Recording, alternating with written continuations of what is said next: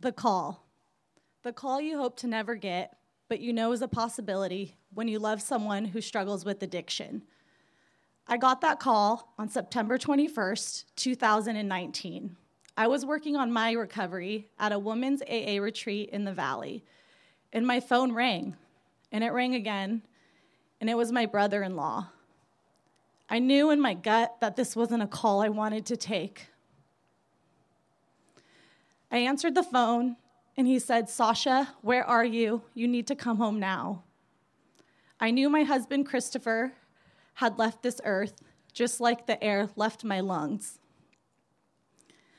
I said, Give him CPR, give him Narcan. He's gonna be okay. He's gonna be okay. He could barely get the words out of his mouth. And he said, Sasha, he's gone. You need to come home right now. The next thing I remember is laying on the grass in my front yard, and I saw the police lights in the coroner's van in my driveway. I knew my husband was in that van, and he was never going to come home, and my life had forever changed. I heard the police officers behind me talking about how healthy he looked, how he was in such great shape, how they had such a beautiful home. One of the officers said that his brother struggled with addiction and this is his worst nightmare. The officers were correct. We had a beautiful house. We had all the toys. We had the boat, the RV, the English bulldog, and the dreams to start a family soon. But let me tell you something about addiction it doesn't care about your dreams, it doesn't care about what you have, how much money you make, who you know, who you don't know. Let me take you back to where our love story started. I met Christopher about 10 years ago in Maui. We both struggled with addiction, and we were one of those hot mess kind of couples. My nickname was Slosha. That should kind of sum that up. You can, take, you can thank AA later for not having Slosha ruining any of your nice evenings out in Anchorage.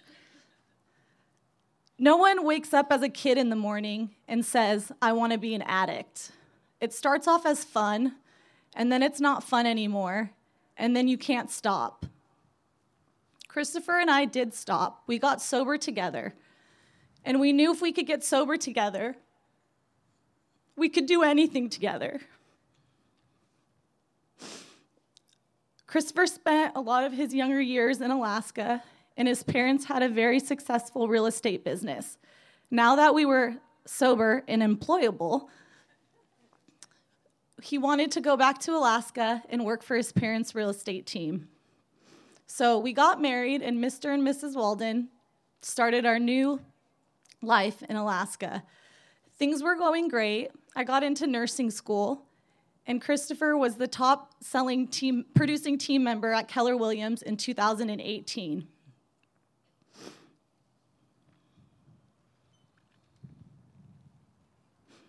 And then all that changed on September 21st, 2019. The last time I spoke in front of this many people was when I was giving his eulogy at the church. There was hundreds of people there. There was not one seat left open. He had over 6,000 views on his service that we streamed on Facebook. I had no idea how many lives he touched. We continue to hear stories about what things Christopher did for people in the community and his clients. I had an elderly lady come up to me and tell me that Christopher was showing her houses and he had her pull over at a gas station. Her tires were flat, and then he realized her headlights were out and he changed those headlights. She told me her husband did those things for her, but he was very ill and she he hadn't looked at her car in a long time. I also heard stories about Christopher buying Christmas gifts for kids who needed them. Those are just a couple stories of the life he lived and the heart he had.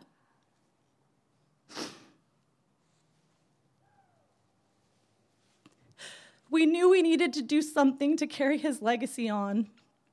So we started a little movement called the Pay It Forward card. It had a picture of Christopher's face on it, a little bit about his story, and you just do a kind act for somebody and give them the card and pay it forward.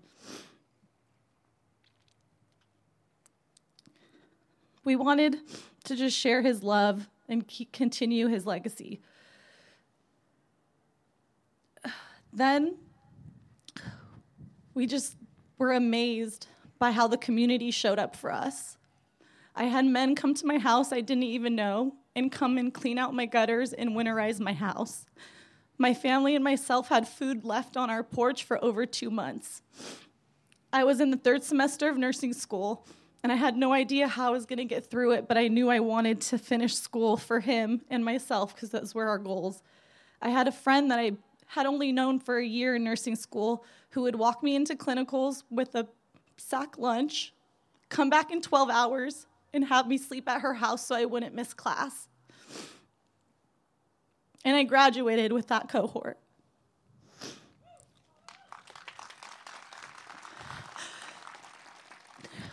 We just were, we had so much love and gratitude from the way the community showed up, and we knew we needed to do something bigger. We needed to help anybody we could and prevent anybody else from going through what our family went through. Christopher's family and some close friends and myself, we started the Christopher Walden House of Hope. It is a treatment center for those suffering with addiction. We knew we had to do something big, just like the community showed up big for us. A lot of people fall in that gap where they don't make they make too much for Medicaid, but not enough to continue into long term treatment. So we want to fill that gap with the Christopher Walden House of Hope. It's open to anybody. Something that I learned through this is that we can't do anything alone, and that includes addiction. I never once got mad at Christopher or God for the situation, but instead, I thanked Christopher for bringing me to Alaska to bring me to a place where this community shows up. I truly understand what Alaska Strong means. Thank you.